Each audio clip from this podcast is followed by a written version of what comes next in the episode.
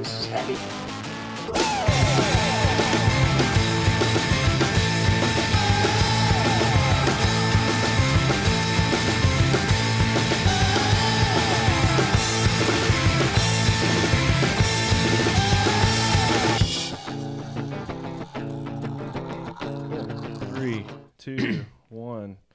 Hold on, I literally just got a text message.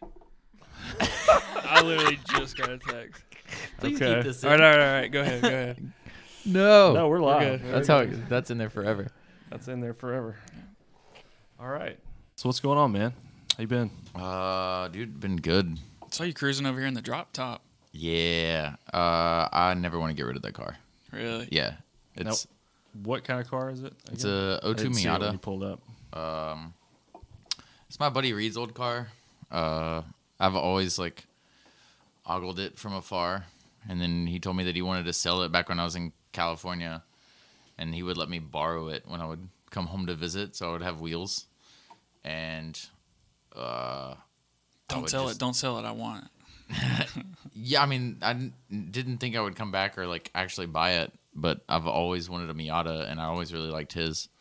It has a hard top, and it had a 6-speed, which it took me the second time driving it to realize, wow, this car actually does drive on the interstate okay, and it's not just pegged down going 70 at $5,000.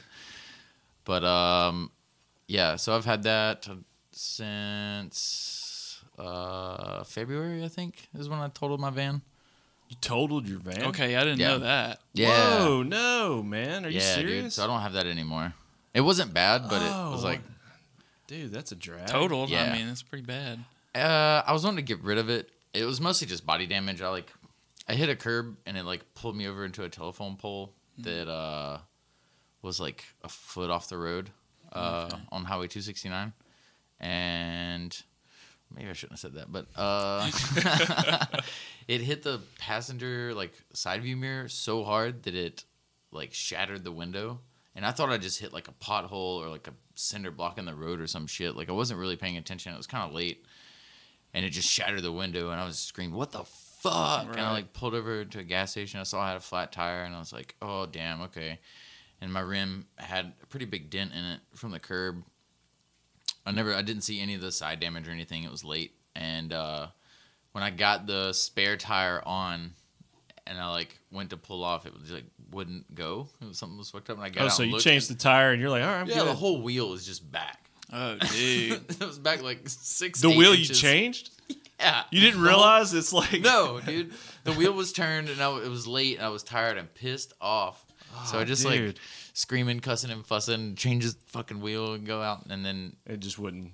Yeah, it was it wouldn't go. So I called my sister and got her to pick me up. Dude, bummer, man. Yeah, but it just had a big swipe all the way down the side, and I paid less than $3,000 for it 5 years ago, and it's got 270,000 miles on it. Now what was it exactly? It was a O2 E150 Econoline with the 5.4 liter. And you bought that with the intention of driving it across the country when you first got it. Mm-hmm. Okay. Did you buy it here and drive it there, or you bought it there and drove it here? I bought it here, sold my car, and drove it there, and then drove it back when I moved back last December. That's a pretty good trek. Yeah, dude. I put 60,000 miles on it. It's crazy. So that's kind of what I wanted to, first of all, ask you about. It's several years ago, 5 years ago, I guess. Yeah. You bought that van with the intention of driving out to California and living out of it. No, I did not plan to live out of it. I had a place when I moved to California. I bought the van to take all of my shit to Cali, and I built a makeshift bed in the back. Okay, yeah, I saw the bed because I remember coming and hanging out right before you left. Yeah, my mom dropped her and my sister on the driveway when we were sitting in it. But yeah, so in the back of the bed and everything, bed and stuff. I was okay, that was just a crash pad. That's just a place to crash. Okay, it was storage and a place to sleep, so I didn't have to pay for hotels on the way over there. And I only slept in it. Maybe 4 times, and one or two of those were naps. A couple hours here or there. Just okay, I'm kind of tired. Pull over to rest stop and then keep going. Oh, on your trek out. Yeah. And then I lived in the same house in California, in Sacramento for a year. And then I moved in with a couple of buddies. And the roommate that I replaced, when she put in her 30-day notice, they gave us a 60 shortly after to vacate so they could jack up the rent, because that was like kind of rent skyrocketing. What part of California is this? That was Sacramento. Okay. It was like hitting San Francisco, Oakland, like the whole Bay Area, and then Sacramento was starting to feel the effects. It was maybe like 6-8 months later, I think. What, just the rent skyrocketing? Yeah. Okay. And like that was like pretty much the edge of my budget. Like I had just gotten a job and I was like, cool, I can swing this. This is totally gonna work. Get the fuck out. Like. Well, I remember I came and visited you. Yeah. And we spent a couple days hanging out. I didn't realize Sacramento was the capital of California at the time. Oh, yeah. We went to that park. We went to the park and like saw the trees and stuff. And I was like, dude, this is a pretty epic park. And you're like, well, it's the capital. And I was like, oh, I didn't know that. That's cool. Yeah. But yeah, it was a fun trip, man. We walked across the... Yeah, I'm glad you got to stay in that house because it was super rad. That was cool. So when you first went out, what was the idea behind going out in the first place, I guess? I've always wanted to live somewhere besides Birmingham, just to kind of like get out and see what else is out there. And gotcha. I had a friend who, the girl that I moved in with when I moved there, I went to go visit her. She just like pestered me enough to like finally I bought a plane ticket and went out there for 2 weeks and just fell in love with Northern California. Went to Auburn and the Yuba River, Lake Tahoe, San Francisco. And I want to say we went somewhere else that was like hiking, like out in the desert. It wasn't really the desert. It was just like it was like the end of the drought. And I like later went on that trail and everything's green, like almost like Oak Mountain. But the first time I was there, it was like brown. Everything's just beige brown. Looks like the Middle East almost. You were like, oh, okay, this is how it always looks. Like, whoa, the desert's like 30 minutes away. And like there's the city of trees is right here. This is so crazy. I love California. And then I went out there, like, again, and I was, like, expecting all this desert shit, and it was, like, green and lush and beautiful. And I was like, what the fuck? This is the same trail, right? And they're like, yeah, the same one. California's crazy. So after you flew out there, you fell in love with it, and you decided, I'm going to buy a van, drive out there, and just... Did you have a job lined up or anything, or did you just kind of, like... my friend Lauren found a place, her and her girlfriend at the time, found a 2-bedroom and like timed it to where I could move in when the lease started. And I got there like 3 days before. And I think they like let us move in early or something like that. Cause it was like literally zero. Like I moved all my stuff in that day or the next day. I just parked the van and was just like, okay, I'm done. I want to sleep in a bed. And, but I mean, I don't know where I was going with that. How long did it take you to drive out there? I took 2 weeks. Okay. So you made like a road trip out of it. The route I went, I probably could have made it in like 3.5 days, but a lot of it was going to visit friends. I went and hung out with like Banditos up in Nashville. And then the next day they were playing a music festival in Bristol. So I drove 4 hours out of the way and 4 hours back. Snuck my dog into a music festival and he like was running around on stage and I was like, get the fuck off. And I think Mary was like, no dude, this is awesome, let him do it, the crowd loves this, we're all having fun. And I was like, oh okay, cool, yeah. So he was just like up on stage dancing around having fun. Partied with them, hung out. I think I stayed with Josh and I can't remember his name now, but went from there to Kansas City, Missouri, Omaha, then kind of just like booked it across the Midwest, stayed with my buddy Robbie in Colorado and Golden. That was awesome. At some point. Oh yeah. We've been to Golden actually. It's like a small little town, like right there in the valley or whatever. It's pretty cool. It's a weird South Park like town. Really? Like, yeah. See, we were only there for like 2 days, so I didn't really have time to explore all of it. But I remember there was this one little town that I went to, and I had a free day, and Katie was doing stuff with the wedding that we were there for. And so I was flying solo, and I just went and found this neat little town. I went and hiked around. I was like, dude, this is so cool. Oh, yeah, it's cool. Did you go by the Coors factory? No, I saw it, but I didn't actually. I heard they give like free tours and stuff. Yeah, they give free tours with free beer. Oh, okay. I didn't know about the free beer part. I think you get like 3 per tour. Really? Yeah, something like that. And I was like, damn, dude, we should go. And like everybody that was there was like over it. They didn't want to do that. Okay. But, I mean, we were like hiking around there. Saw deer, saw coyotes, saw all kinds of crazy birds and shit like that. My buddy Robbie had like a fly fishing store in downtown Golden, and had like I want to say it was like an $8,000 or $9,000 fly fishing rod, which I didn't know was a thing that existed. Dude. Yeah, and he's just like in the middle of downtown, just like in traffic, just like slinging this fly. Like, just down the street, like 30-40 yards, and it's just like testing it out. Yeah, it's just curling perfectly above the road, and then it just like the fly drops, and then he'll like. A car will come and he's just like holding the rod down and the lines like in the road. Yeah, they're just driving over it and they're looking at him like, "What the fuck are you doing?" He's like, "Get out of the way, come on!" And then he just goes again. And just having a ball. It was amazing. Yeah, that's fun. Yeah, I warped my rotors somewhere in the Midwest. Like a bunch of people were doing something bad in front of me, and everyone had to slam on their brakes. And my van was like fully loaded, really? So like it warped my brakes to where it was like violently shaking. Now, where did you buy this van that you took out there? I want to say it was on Craigslist. Something like I just found it. But you felt confident enough, like, I'm going to load all my stuff into this and drive it across the country. It was very sketchy at first, and then he, like, he finally found the service records for it, and it was, like, fleet maintained. I think it was, like, a sheriff's vehicle that they used to, like, transport prisoners or inmates or something like that, like, in between facilities.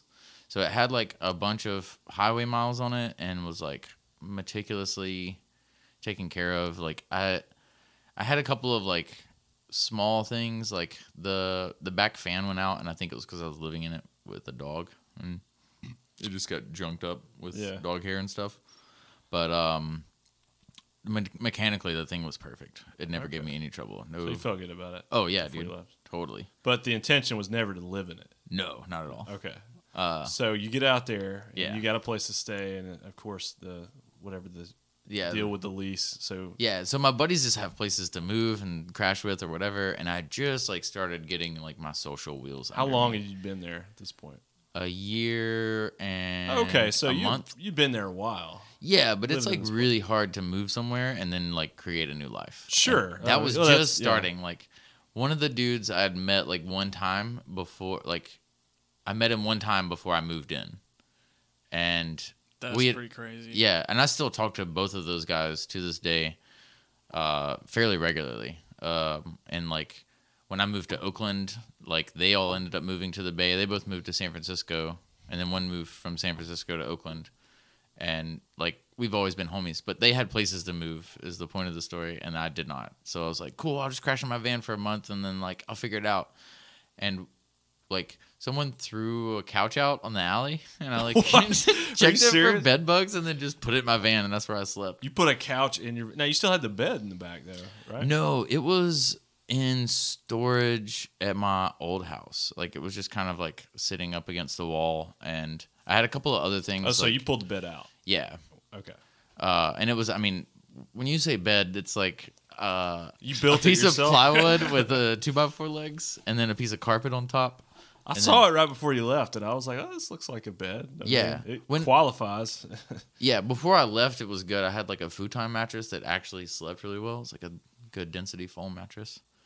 So you throw the bed out, you get the curb couch. And put that in dude, it was super comfortable. I would hope so. Yeah.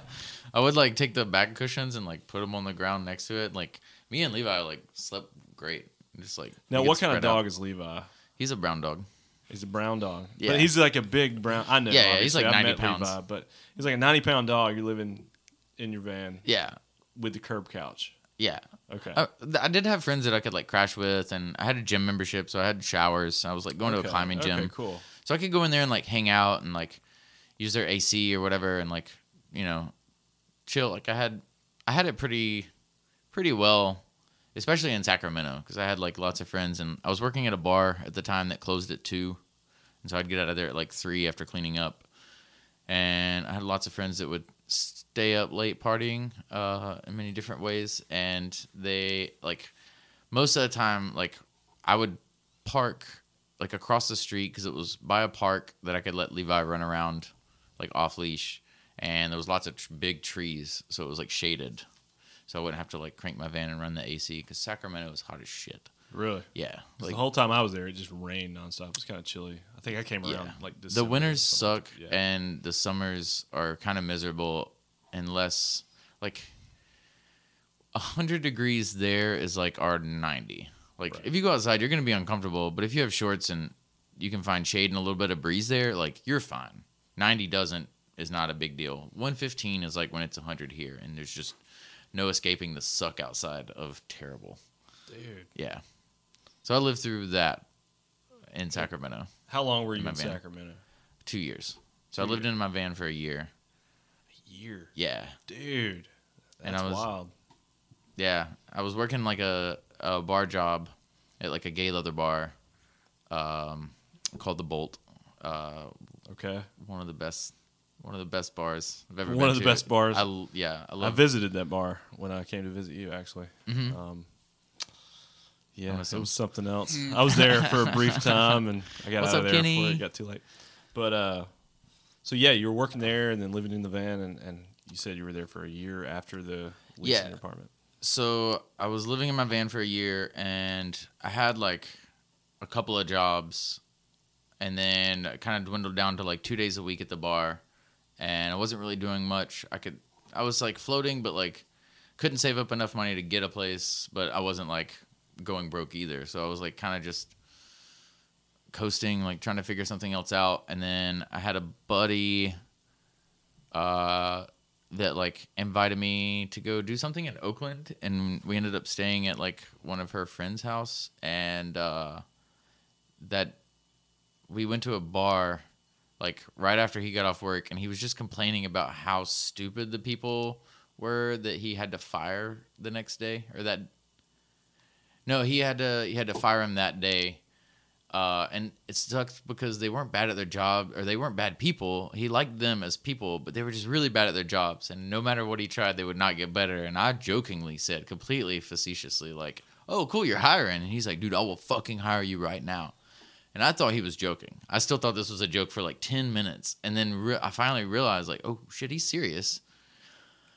I don't have shit else better to do." You ever met this guy? Or this is the first time. Yeah, we had been hanging out for like 10 minutes when we started talking about like him hiring me jokingly. So 20 minutes into the conversation, I'm like, okay, I might actually come to Oakland and work. And I lived in my van, and it's only like an hour and a half drive. So as long as I would do it at night, I wouldn't really have to worry about traffic. So I would work at the Bolt, and so you're bouncing between Oakland and Sacramento. And I was working there like 3 days a week in Oakland. I would crash in their house or just sleep in the van, which is what I was normally doing. And they had a dog, and she and Levi were really good friends, and they had like a fenced-in yard. And then I eventually, like, I did that for a while, and I was just making more money, and they wanted me to go full-time.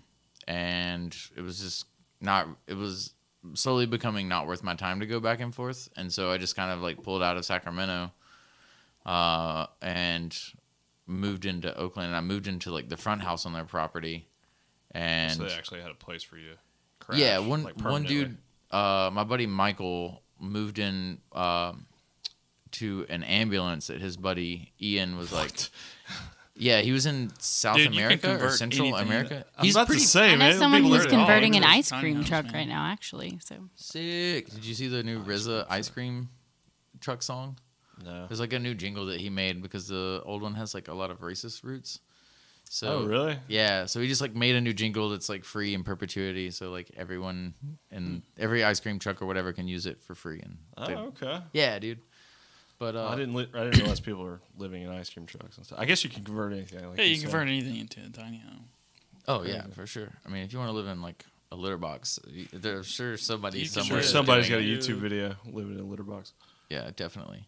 But yeah, he moved in to this ambulance with his buddy, and they were like driving around like Nicaragua and Costa Rica and like all these like Central and Southern American countries, and he had been gone for like 6 or 8 months prior, And then he stayed with him for it was supposed to be 3 months, and then it ended up being like 5. And he said he was like not going to come back. And like I was kind of hoping that he like, man, I'm loving it. Because I was loving like him. His brother and I got along really well, and like I didn't say, at that time I had like a lot of my bad habits under control, but I adopted a lot of good new habits. Like I was juicing, like making juice, like okay. Like smoothies or whatever. Juice. I was like juicing. What are you talking about? Yeah, dude. Can't you see the roids? Didn't know what kind of juicing we were talking about there. No, the good kind. But like was doing that, and like what bad habits did you? We'd make dinner for each other, and just like I was doing a lot more like grown up shit. Okay. And then like that's always good. The brothers swapped, and like he moved back, and I swapped rooms, and then living with the other brother, it was like Costa Rica brother. Yeah, it was like a bartender in San Francisco, and he would come home at like 4 o'clock in the morning with like 3 or 4 of his like drug coworkers, and they would be partying and like staying up late doing allegedly illegal things until like 6-7 o'clock in the morning. And I'm just like, cool, yeah, I guess I'll have a glass of whiskey. And they would like, it was like a really, really nice whiskey bar too, and so they would bring home like $200 bottles of whiskey, shit I would never get to try again. And I'm just like, okay, cool. And I had like my little rocks glass, and then we had like big cubes in the freezer, and so I would like just, I would be almost asleep, dude. There's a couple of times I'd fall asleep on the couch, and then they would stumble in. So it was like the opposite. It was like a bunch of like bad influence kind of stuff. Gotcha. And then the other brother moved back in, and then I moved back into the van. And at this point, I think I had 4 jobs. You had 4 jobs. Yeah. There. So I was working for when the other brother came back, he's basically like, I need my room back. Yeah. Okay. He was saying he wasn't going to come back. And I was like, so you're just like floating, like, oh, cool, I'll cover your rent. Cool. What's up? Yeah, dude. I had a place in Oakland for like $800-$900 for a bedroom and a house with a fenced-in yard. And I knew everyone who lived on the property and was like cool with them. What's typical rent in Oakland? Not that, dog. Not that. A lot worse. I can imagine it's probably... It's like, they all moved out, and like right now, they would probably put a case of, you know, like a new layer of paint across the inside and outside of those houses, and then it's probably $1,600 for that bedroom. Because it's like super, super close to the bridge, super centrally located as far as Oakland. It's like right off of San Pablo, which is the main drag. It's kind of like University here, where it just like, it's a thoroughfare. So like any commute was pretty convenient for me at that point. Now you said when you were in Sacramento before you moved to Oakland that the rent prices were just going through the roof. Was there anything particular that was leading to that? Or is that just the way big cities go? There was a lot of things. Like San Francisco was like a microcosm for what was happening all across the country as far as like rent and like it. Well, I heard San Francisco's got some of the highest rent in the world for sure. Yeah, or it's definitely the highest in the country. It's definitely the highest in the country. It passed New York like 5 years ago, I think. God, that's crazy. And so San Francisco, like all the tech boom, right, was kind of like the driving force behind it. But that's kind of the history of San Francisco, is like it's constantly evolving and changing. And you know, it was the hippies, and then like it was like a gay mecca for a long time, and then like tech kind of came after that. There's probably something else in there that I've missed or don't remember, but either way, it's a really popular place. So like tech made it happen really fast too, because there was so much money in it. And San Francisco is a cool place to be. It's the biggest city next to like Silicon Valley, like Palo Alto and all that stuff. So like that's where all the people who had a shitload of money wanted to go live, and they would, to the point where there's like Google buses, like big giant charter buses that are just all white, and it's like Google and other like big tech companies will just like bus in from other cities, like a free commute, and you just get on the bus, go sleep or do your work or, you know, whatever. They all have Wi-Fi and all this other stuff. Dang. And so it happened in San Francisco first, and then it flooded out into like East Bay and South Bay and North Bay, and then it just slowly made its way to Sacramento. Those are the people that kind of fled of like, okay, I want to stay close, but this is It seemed like when I was out there visiting you in Sacramento, a lot of the people that I met, that was one of the overarching themes of basically every conversation was like, man, I can't believe how high, you know, rent's getting and blah, blah, blah. And yeah. I knew you had only had like a week left, you know, before your lease was up and you were going to have to find somewhere to go. Mm-hmm. But yeah, I just heard a lot of people complaining about the rent there and stuff. And yeah. I'm sure it's only gotten worse. Probably heard a bunch of people talking shit about tech too. That and they build like we went to this this new stadium thing they had just completed for like the basketball team there. Oh like yeah, the new King Stadium. Yes, yeah. Yes. And they said they attributed to that. I heard a couple of guys like, "Oh, we got this new stadium, and that's what's driving the rent up for everybody." Yeah, yeah. They would. It was being gentrified pretty fast. Yeah, okay. I guess that's the word. And it's kind of like, I was really sad to see Birmingham doing the same thing where it's just like a bunch of like kind of ugly condo buildings going up. Yeah, they're actually building a new one right over in, right in the main drag of Avondale where there's two houses, those big houses burned down. Oh, yeah, I saw that on the way over here. I saw a thing on Beham Now that says they're going to build some multi condo building. Yeah. Like we don't just have enough of those. Copy paste. All of downtown's that way now. Yeah. There's condos going up everywhere. Like when we started at Holt to now not working at Holt, driving downtown, it's like I don't recognize some of the yeah, all of like view that has been like grass for as long as I can remember is like unrecognizable. No. And I remember when my buddies used to have like their old motorcycle shop over on Fourth, which is like that's right next to us. Yeah. That's converted into something else now. It's like used to do like wheelies and dumb shit on that road all the time, and it's like a fairly main drag. But at 10 p.m. there was just nothing over there, so nobody would go. That Porsche shop. Yeah, dude, Fourth is a pretty main throughway, I guess, to get from like downtown over into east side. You know, like because they've repaved it all, and it's so nice now. There's condos going up everywhere. Speaking of Miata, that thing does not like bumps at all. It's stiff. Oh yeah, and the wheels are like your big. Honda. Yeah, I sold my Honda, by the way. Whoa, really? Yeah. When did you sell that? I sold it, probably a month ago. It was hell yeah, dude. It was a '94 Honda Civic hatchback, and I sold it, and I got $2,000 for that thing. Holy shit! I paid $3,000 for that one, dude. I couldn't believe it. 300,000 miles. It had over 300,000 miles. Over 300,000 miles. Yeah. I drove it to California. I drove it to Santa Monica. And back. Yeah. Is that when you went with Randy and Zach? Or y'all flew that time? No, we flew. Yeah, because I ended up sleeping outside. I was going to say, is that the time y'all slept in cardboard boxes? Yes. That was the first time. Can we talk about that? Yeah, dude. Let's put you on the spot in California. So, I mean, briefly. Tell that story. I don't have a lot of stories. Because you said you flew out there with no plan at all or something, or it fell through when you got there. Yeah, so some buddies of mine, I'm still in college at this point, and we had the idea to go out. I got invited by a friend of mine I'd met, and he said he traveled out there all the time. He was like, hey, man, go with me. I'll find you a place to stay. Don't worry about it. And I was broke. Didn't have any money. And I scrounged up enough money to buy a plane ticket. And had my backpack and my skateboard and stuff, and we flew out there, and as soon as we got there, we quickly realized we had like nowhere to go. You know what I mean? That's such a startling realization. I know, man. Like we got there, and we like found this little taco place, and we were all hanging out and having a good time, and then it started to get dark, and I was like, okay, what's the plan? And I don't know, to long story short, the guy that we were with, he basically didn't really have a plan, you know, as much as I thought he did.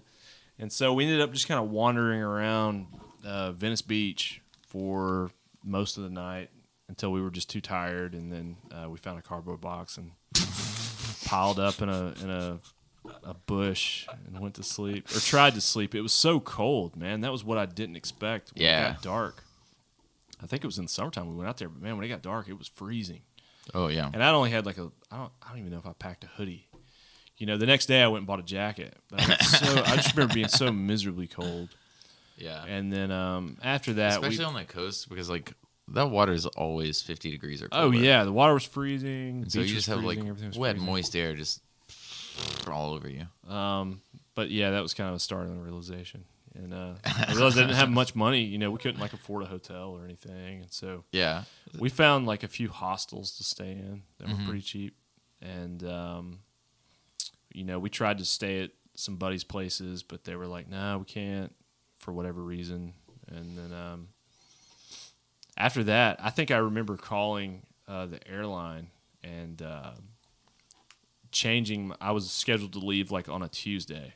And I called the airline. I was like, "Is there any way I can get it pushed forward? I want to get. I gotta get the fuck out of here." Yeah, dude. I can't live on the street for a week. I'm gonna run out of money and starve to death. And so, if I'm not mistaken, they actually changed my flight. Like, pushed it like 3 days earlier. And sick! I was able to get out of there. I think the last night we were there with the friends that I went with, we all threw our money in together, and we were able to get like a little cheap motel. Oh, nice! And then after that, we hopped on a plane the next day and flew home. And then I got sick with the flu. So I think I got sick with the flu while I was there. I don't know if that's due to sleeping on the ground or what it was. But so what you're saying is you brought Corona back. This was 10 years ago. From California, this is 10 way years before ago. Corona. You started Corona. When did you go to Wuhan? This whole time. I know. It's been incubating this whole time. It's my fault. Who let you go to China? Right. But even after all that, going back to your car, a few years later, you drove out for an internship in California. You just had to go back to live in. Well, it was fun, man. You know, it's a different world. And growing up skateboarding and always having this idea. Skateboarding mecca. Yeah, yeah. Where here, it's like, you know, it's not as celebrated, I guess. No, dude, not at all. All our sidewalks and roads are so shitty, too. Yeah, like, you can't use it for transportation. It's just different culture. And so... Getting out there, it was like the weather was awesome, at least during the day, and when you have a place to stay, it's nice. And when I lived in Sacramento, it's so flat, and all the roads and sidewalks are so nice that I had like a shitty penny board. Like it was like a stereo board, whatever. I mean, it was decent. I think you have one. Yeah, this exact board. I had one of these, and I would skate that all over Midtown. Yeah, and it's roughly the same size as Birmingham. Like downtown, like south side and north side. It's fucking huge, but I would skate that little thing everywhere. And it's so flexible and like just seems like such a bad idea, but like only one time did I ever have a problem. And every other time I was like, dude, didn't you have like a major wipeout or something? Oh, dude, yeah. Like I saw some I woke picture. Up on the sidewalk. Dude. That picture was at work. What happened? Okay, so I saw a photo that popped up on Instagram that showed that like your whole side of your face was swollen and bleeding or something. Yeah. You had snapped a photo. I ate shit. It looked like somebody had hit you with a crowbar. Yeah. I mean, it was bad. It was like nailed to a 2x4. So that was a skateboard accident. I'm pretty sure. It could have been a car accident. I don't know. I literally have no idea. You don't remember? I woke up on the sidewalk, and I didn't realize anyone was around me. It was like 10 p.m. I'd had like 2 drinks. I was totally fine. Maybe I just like hit a rock and got wheel bite or something. Yeah, I don't know. Maybe I hit a crack or just like wasn't paying attention. I mean, I could have been like trying to roll a cigarette and like looking at my phone at the same time. There's really no telling what. But I had never I'd stumbled off of that board a couple of times and like maybe had to put my hands down twice. But like I never really skated it hard enough to like eat shit. Right. And I just woke up on the sidewalk and yelled, "What the fuck just happened?" And some guy that I didn't know was there was like 10 feet away from me, like over here, was just like, hey man, is that your skateboard?" And I was like, "Oh yeah, thanks." And like my brain is still reeling so hard. I don't realize that like all the blood on my face and the blood on the ground, like that guy should have had a different reaction than, "Oh, hey man, is that your skateboard?" Like it just did not give a shit. Call 911 real quick. Yeah, like, "Hey, are you all right? Your face is bleeding." Like that thing that's not supposed to bleed is definitely bleeding, dog. Oh my god. Like, are you okay? Like, I have no idea. Like, it was in the edge of like the road and the sidewalk. My sidewalk or my skateboard was like in the gutter on the road, and so I just like picked up my skateboard and like skated back to my car. I was like 2 blocks away. I have no idea what happened. Nobody else was with me. Went home, went to sleep with a concussion. I've been told you're not supposed to do that. I really don't. Where you know the mechanism? You know you had a concussion? Oh, dude, yeah. Okay, for sure. I mean, it looked like it, but yeah. I mean, my whole eye was like black from the blood. Like the white part was not white anymore. Dude, that's so bad. It like started over here and just like eventually spread. And like when it got around my whole eye, it started turning red. Did you go like get checked out? Fuck no, dude. I don't have insurance. I can't afford that. Like, I was barely making it. You sent a picture to mom, and it's like, hey, dude, this no, I just posted it on Instagram. You just posted on social media. Yeah, dude, I didn't. Hey, let me see what my friends think. Yeah, so, like, I woke up. That was great. Felt fortunate for that one later. But I called my boss, and I was like, hey, man, I don't know what happened, but, like, I fell on a skateboard and, like, hit my head really hard. Like, I've got, like, road rash all down my face. My eyes, like, completely, like, starting to black out. It's, like, half black. Like, I can't come to work today. And he was like, dude, you got to come to work. You can't get anybody to, like, cover for you or whatever. It's too late, blah, blah, blah, blah. And I was like, oh, okay. And I'm still spaced the fuck out, dude. I have no idea what's going on. So I'm like, all right, cool. I'll go to work. So I drive to work and I open up the restaurant. And, like, somebody from the kitchen was like, dude, what the fuck? Did you get hit by a car? And I was like, maybe. I'm not sure. I woke up on the ground in a pool of my own blood. Oh, my God. And then he showed up at, like, I got there at 9:30, opened at 10 or something like that, and he got there at like 11:30 or 12. So I'd been there for like an hour and a half, and I spent most of the day like this, just like somebody would walk in, and, oh, thank God it's an employee. And I would like go, but just put my head down the whole time. Mm-hmm. As soon as I got the bar like as minimally open as possible, like I could make 30 drinks without having to like redo something. It was just, this is enough. Fuck it. And he showed up, and he was just like, "What are you doing?" Oh my God, dude. Shit, go home. And I was like, yeah, this is what I was talking about on the fucking phone earlier. Like, why am I here? Dude, and that's crazy, man. Yeah. So like 6 months later, yeah, speaking of good time, great oldies, Randy and Banditos were in town, and they played in Oakland, and then they played in San Francisco the next night. And so I met them in Oakland. We hung out and we like partied, and I was supposed to work that next day, and I woke up at like. This is 8, right after the. Yeah, this is like accident. A couple months later. Oh, this is months later. Okay. Yeah. And Randy was like, "What are you doing?" Like, we slept in my van that night because like the place that they were supposed to stay, everyone kept coming down the hill, and it was a pretty steep hill, so we weren't gonna go investigate. But like everybody kept coming down and saying, "Yeah, all the beds and couches are full. Like, if you want to sleep on the floor, there's no air mattresses or anything." Like.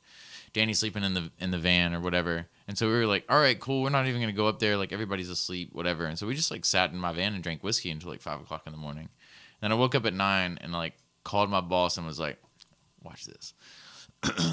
Hey, man, I can't just totally fake sick or whatever. Like, it felt so righteous in my heart. I'm like, you fucking owe me one. And now I'm cashing in.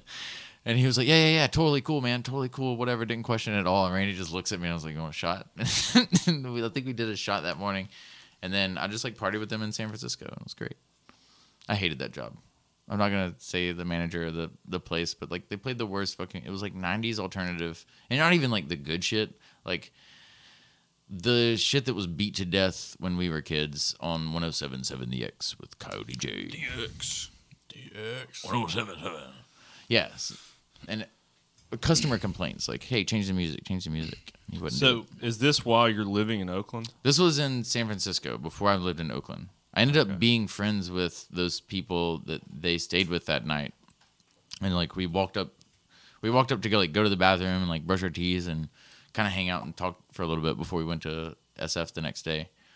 And I ended up being really good friends with like that was Desiree Cannon and. I'm totally blanking on her name, but the Long Road Society is like the record label. Oh, so these are all like artists and stuff. Yeah, exactly. Okay, it's killing me that I can't think of her name, but it'll come to me in a minute, and I'll just yell it into the microphone. So, you're in Oakland. Uh-huh. You've got a semi-full-time position at a place. You said at this time you were kind of balancing like 4 jobs. Yeah. All like bartender type jobs? And stuff? No, not at all. So I was doing, I had a door shift at a beer bar in San Francisco in the Mission. I was working at the AV place. I was like their fleet manager. So I was like taking care of like the 5 or 6 vans, like a box truck that we had. A big AV company. Okay. The small AV company, but yeah. Salute. Mm-hmm. So I was like doing that. I was working in a weed warehouse in Oakland. and what was the fourth one? Oh, just doing like general contracting, demo, paint, drywall, installing fences, just random shit, whatever. Yeah, shaving big like 200-pound doors and like really old Berkeley apartment buildings because the whole building's like doing this and this door is like not doing that. So it wouldn't close. Hey, we got to make this door work again because the building's about to fall over. Yeah, they wanted us to change the direction because it was like they put a bike rack behind it, and instead of just putting a doorstop on the floor, which is one fucking bolt let's have the door ground, swing in. Yeah. Let's take the door off the hinges and put them on the other side so the door swings out instead.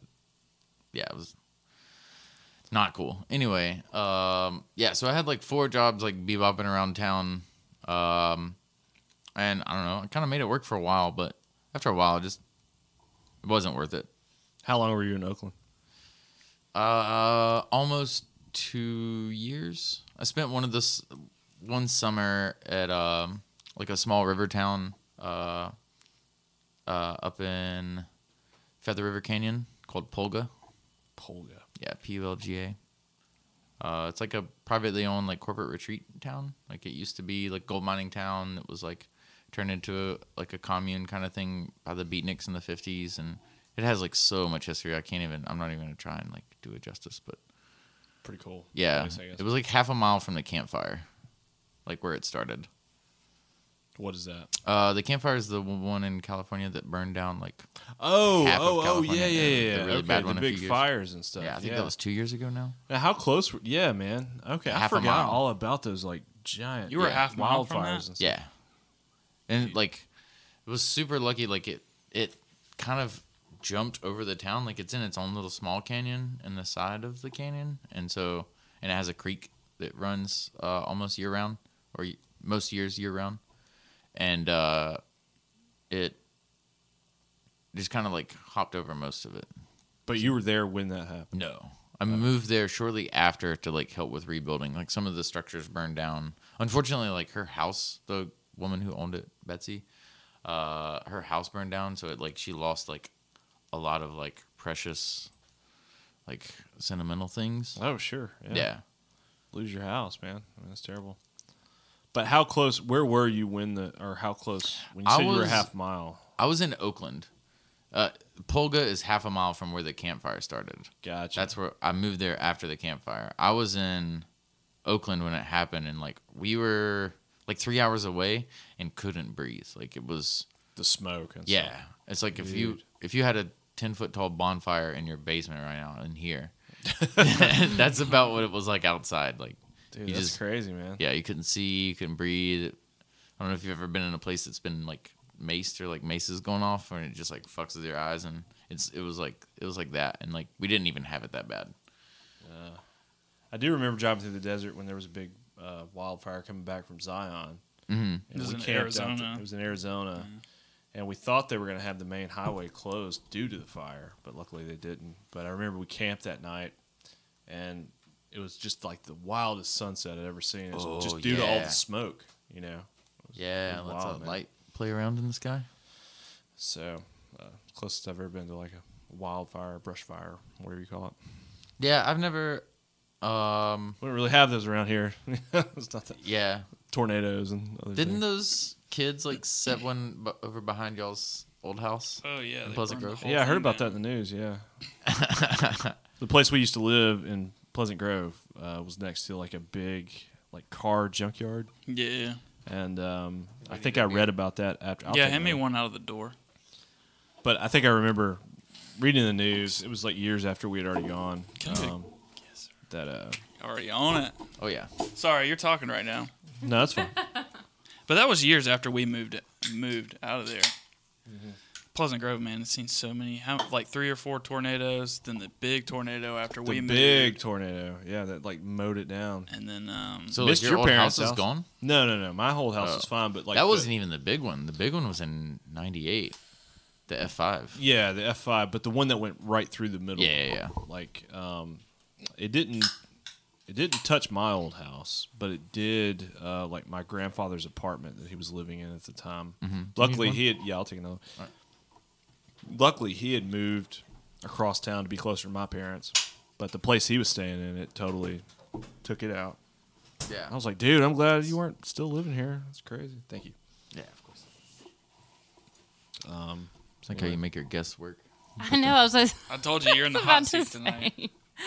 Look, man, that was the only working place we could have the fridge, so it could be right here. It'll be an arcade machine before long. Yeah, we'll move it and put like a Pac-Man machine or something there. Cool. Oh, that's a perfect spot for that. I think so. I think it'd be cool. Yeah, you have a lot of fun shit on the walls. I tried to make X-Men it interesting. Comments. You know, we'll try to. Yeah, the X Men comics I didn't cut up and put everywhere. Yeah, I would be mad at you if you did that. But some of these other cheaper comics, I googled them first to make sure they weren't worth anything. Smart man. And I cut them apart. So, were you there for that when we got all those old comics when we were kids? Were you a part of the whole pricing process of that? We lived in Pleasant Grove, and we got. I don't think I was part of that one. No, I don't think so. Never mind. We used to have boxes of comic books. Where did we get them? We got them from a family friend through Mom. He just had them and collected them, and then he either gave them all to her. He gave them to her. Yeah, he was like, "These will be worth something one day." Like, hold on, like as an investment. Mm-hmm. So I just remember I was younger at the time, but our entire living room was just comic books everywhere. Oh, we were stacking and organizing and everything, pricing, putting prices on everything. Yeah. Were any of them like actually worth big money? I don't remember. Not that I remember. This one's worth $4. Yeah.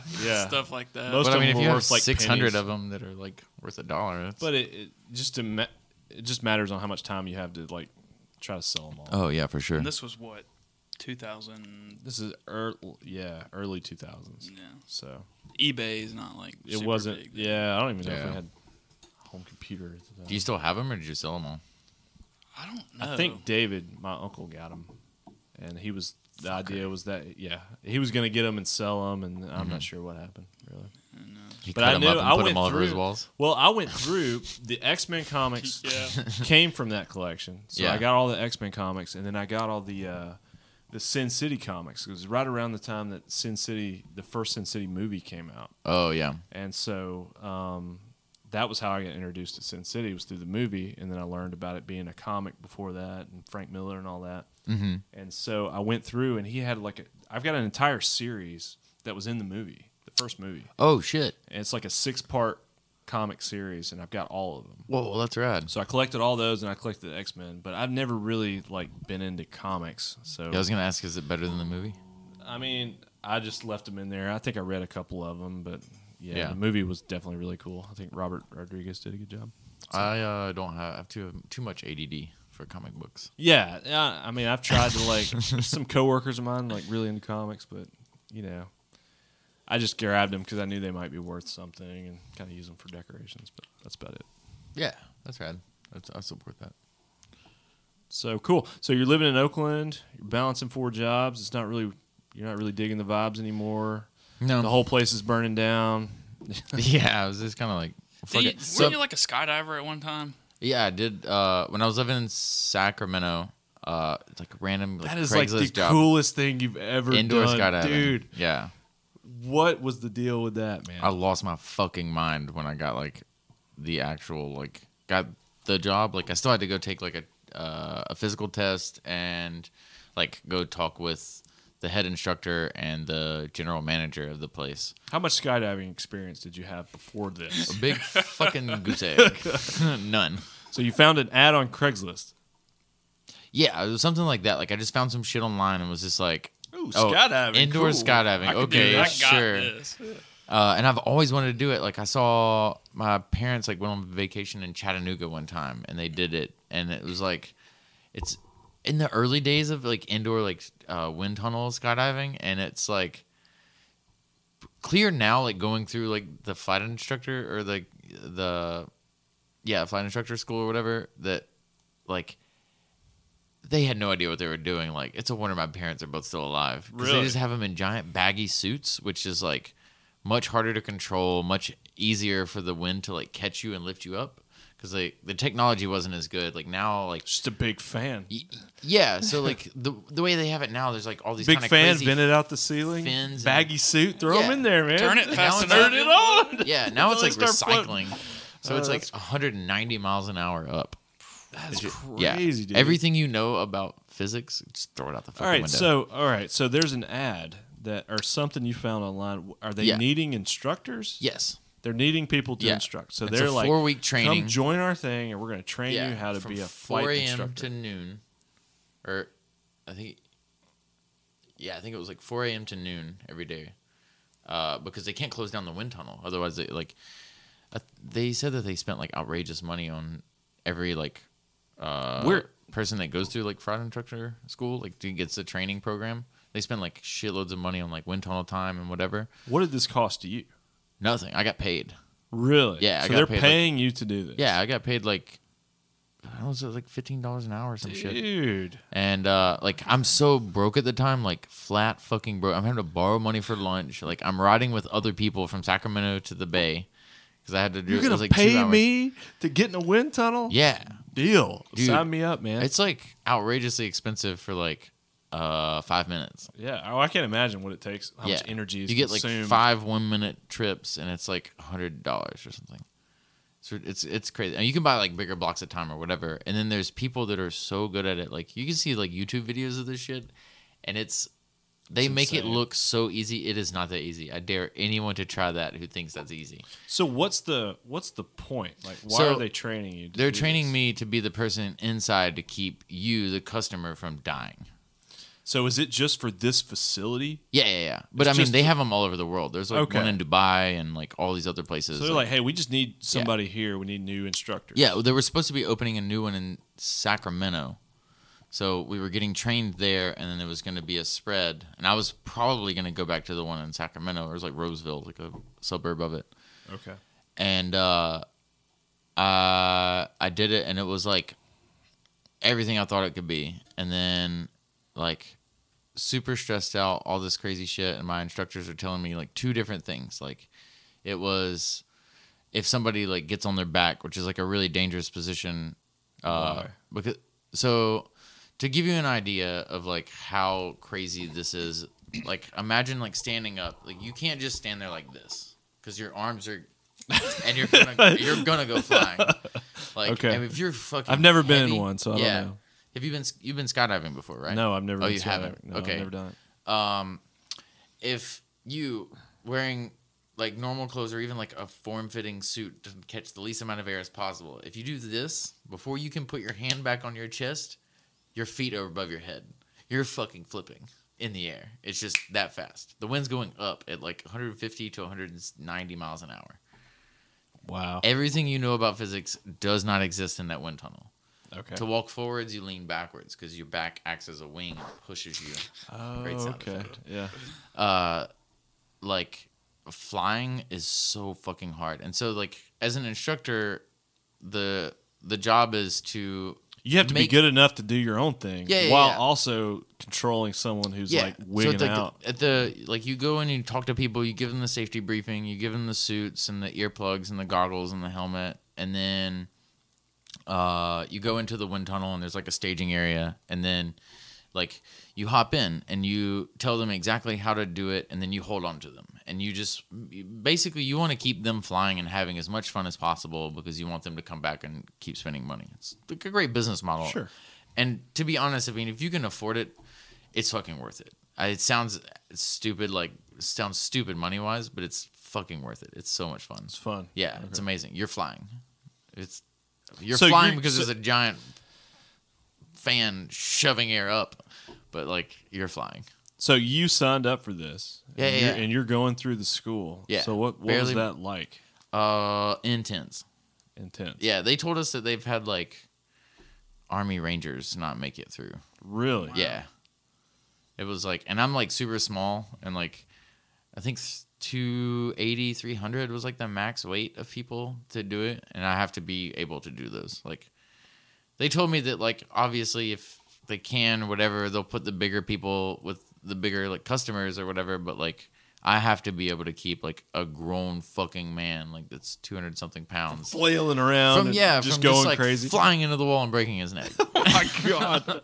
And like it happened so fast. Like it was fun because the instructors were good enough at flying that they could fly like a customer and like be shaky or whatever. But they knew not to. And they to could like just dive, and it looked like they're dying. Like it just looked like, oh, that's bad. Like it's like sitting there watching someone else do it, and they're just like, ah, and then just head straight down. And then if you don't catch them, if you fuck up, they know how to land to not get hurt. But it's scary. It's like scary to watch your like the one dude who's in training with you that kind of sucks or whatever. It's scary, and I didn't even like watching him go through that. Like especially much less going being the dude yeah. that sucks. You have to like catch them, and like you have to use the wind to catch them. So you have to like. Instead of like trying to hold their weight, you have to like spread their body out to like act so like a windle. Kite. Yeah. Yeah. Okay. And like, so it's just like retraining like, your brain. Yeah. How and it was learning how to. I had to relearn how to walk. I had to learn how to like carve. I still like it looks stupid like what I'm doing, but this is like I'm pretty sure this was like the way to. It almost looks like a dab or something silly. You look dumb if you were just but like you're standing just deflecting in a room. The wind yeah. in a way to like. Make your body exactly. spin. It was something like this, and like you could use that to like, because you have to everything. You're in, once your feet leave the ground, you're in control of everything. And like, right. if you point your toe down, it's gonna change your whole body. Wow, it's fascinating. Like, go do it sometime. Like, I'm down to go do it with you. I don't know if there's any. I don't know if there's any around. Probably up in Tennessee or something. Yeah, touristy areas. So, how long did you stick with that? For 3 weeks, and then my instructors were telling me to do two different things, and I like lost my cool and I screamed "fuck" really loud in the wind tunnel because I didn't think anyone could hear me. Spoiler: you can. Really, totally I would think you. It'd be super loud. Yeah, me too. You couldn't hear anything, even with the earplugs. But they were like, "Okay, kill it, out. We got to go talk." And I'm like, "Fuck." Oh, that was it. Yeah, and you're well, done. Yeah, and then it was over. Okay.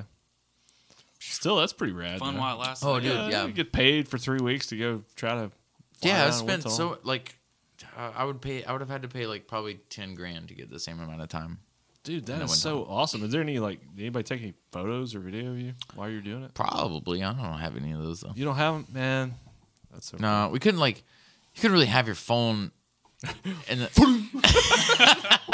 just shoots up, or it goes like down, and it just like falls like 70 feet and hits a bunch of fins and shit.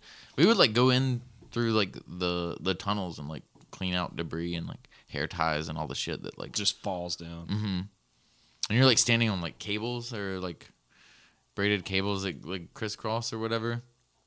And we would change them, and then like there's a couple of people I worked with that were kind of like sketchy stoners, and you're like, man, I don't want him to be on cable duty. Like, I don't want to trust that shit today. Dude, that's so wild. Yeah.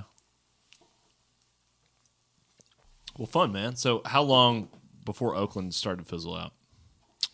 I lived in that river town for a summer. I came back, and at that point, I was kind of just over it, and so I got some of my old jobs back.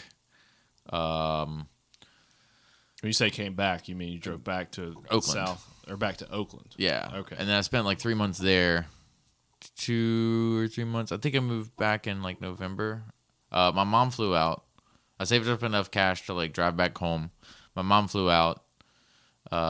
We took another 2-week trip across the country, had an amazing time, and then I got back like the day before Thanksgiving and my birthday. Okay. I got back on my birthday, and Thanksgiving was the next day or something like that. But I like showed up, and I was like, people were like, what? Were you in town for the holiday? I was like, no, I moved back. And they're like, what? And I'm like, yeah, it's my birthday. And somehow I got drunk.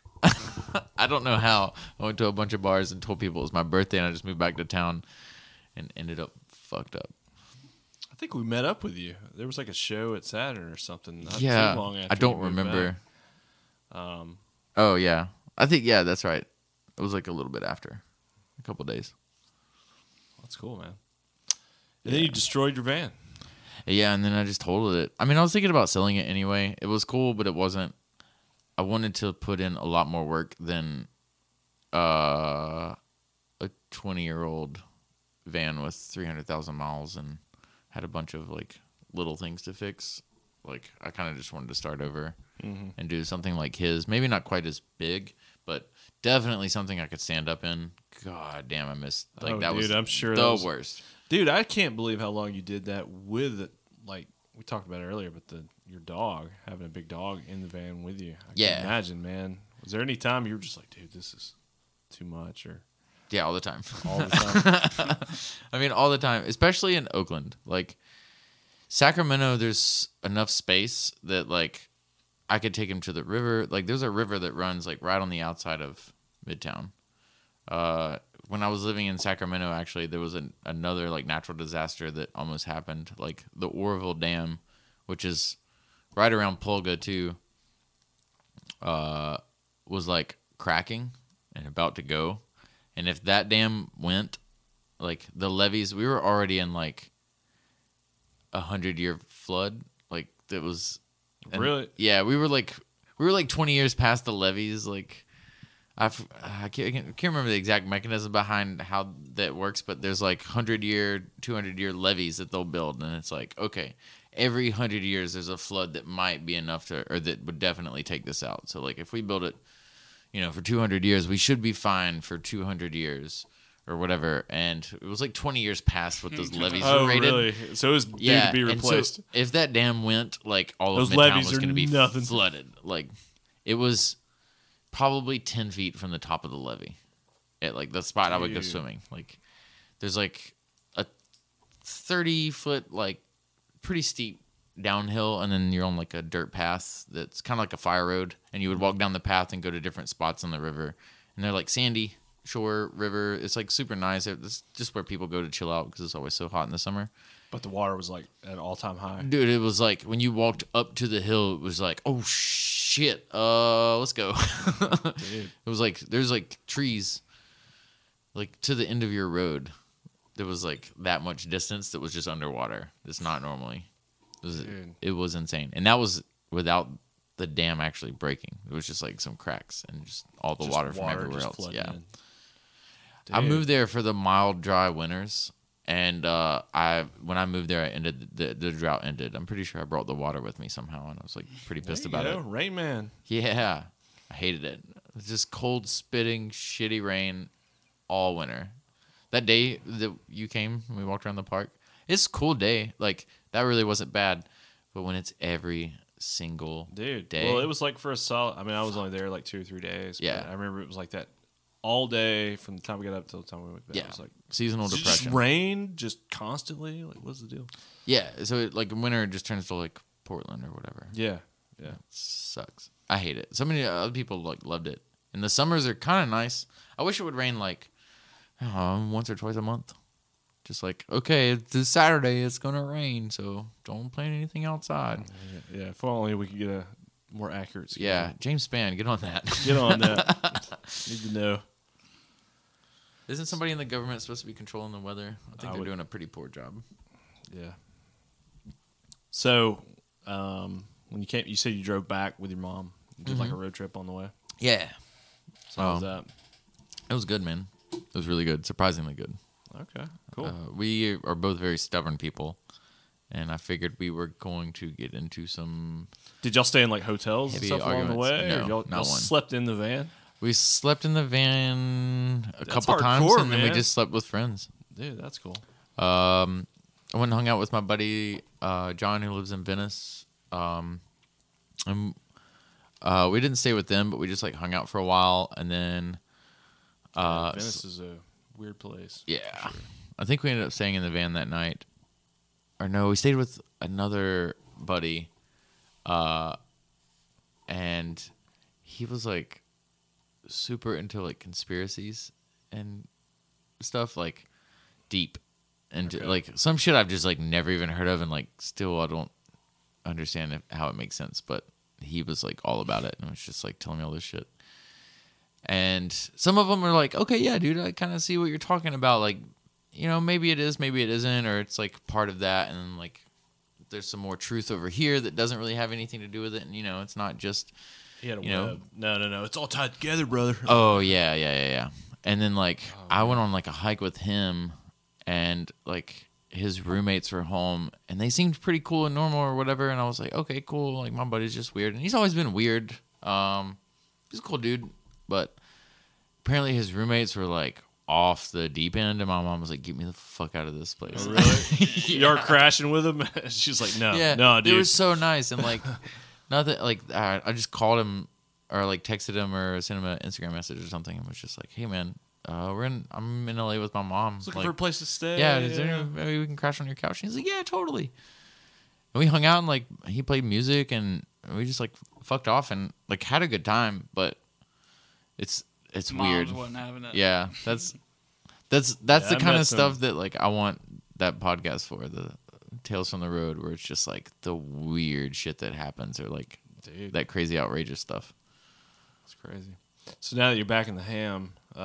You've been back for what, a year? Almost. All right. It doesn't feel that way with COVID, but yeah. Any plans to take off and head back out to the West Coast? Not necessarily the West Coast, but yeah, as soon as I can. Okay. You mod out a van like he did?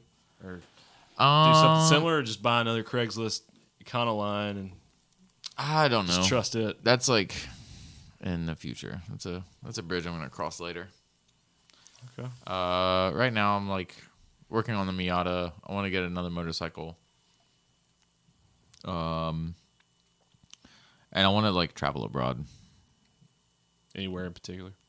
I've always had like a curiosity about like Japan and the rest of like Southeast Asia, and a friend of mine who... Well, maybe you can jump on a trip that we're talking about going on. Just maybe. What's up?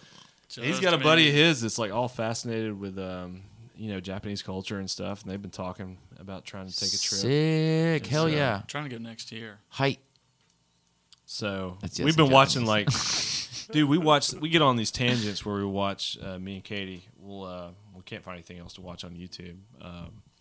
These like walkthroughs of downtown Japan. Dude, those are so good. It's like a 2-hour video of dude just walking around with a camera, and it's fascinating. Oh yeah. It's so cool. And they'll go down all these little back alleys and stuff, especially around Tokyo. It's just nuts. Yeah, dude. It's so entertaining. Yeah. And just all these little nooks and crannies. And they utilize, like, they'll go down an alley that's not even big enough as this table. And there'll be, like, bars and stuff on this alley that can hold, like, 2 or 3 people, you know?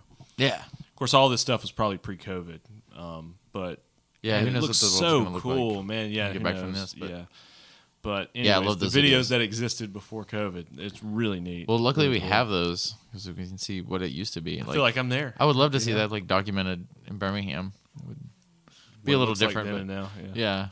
Actually, I don't know. There'd be some video of somebody running whatever from something at some point. I'm pretty sure.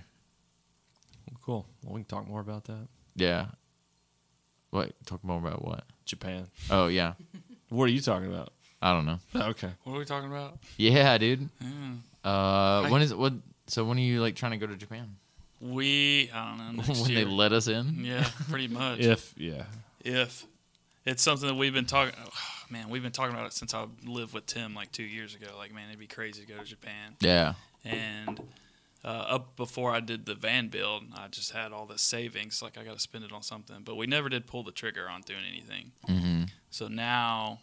I don't know. Last year, we started talking about it more seriously, and then this year, for sure, we've been talking about it every other week. We're like, okay, you know, are we doing it? What are we going to do? Yeah. So he was finally like, all right, let's do it. We need people to go with. Mm-hmm. And so Alex Cage, the first people, was like, is this – because they go to the Bahamas. They go to Mexico. They just got back from Portland. I'm like, okay, you guys travel. Like, yeah, what the fuck? How would you feel about Japan? You're like talking about this podcast while you're on a 14-mile hike or something. Well, that was Katie's idea, but yeah. So that was for my 30th birthday. Happy belated! Thank you. So she's been, long story short, wanting to do like a through hike and like a big hike, not necessarily. I don't know if you call that a tiny little baby through hike. But what kind of elevation? It was still 40 miles. So dude. Many, so much elevation. Yeah, that's a big hike. We went out. Now it's about 2 weeks ago. We flew into Portland, and then we drove about an hour and a half to Mount Hood.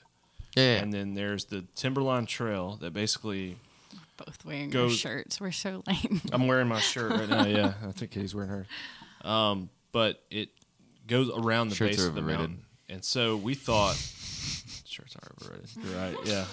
Need to get some overalls like you. Dude, I'm telling you. Overalls, man. Yeah. But we thought it would be a pretty chill hike, and considering we could do like 5 or 6 miles up at like, you know, Oak Mountain, Red Mountain. Yeah, you know, dude. Just hiking. Like, okay, we got this. And we even took our packs and did a few miles and just kind of get a feel for it. We're like, okay, we're going to do about 10 miles a day, you know, do it over the course of 4 days. And basically the Timberline Trail goes around the base of the mountain, and you can do it in about 4 days. But the elevation gain we were not prepared for.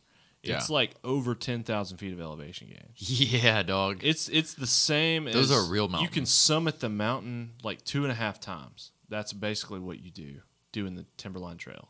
Oh, that's how much elevation change. Yes, yes. Yeah. And so we were like 5 or 6 hours a day just going up.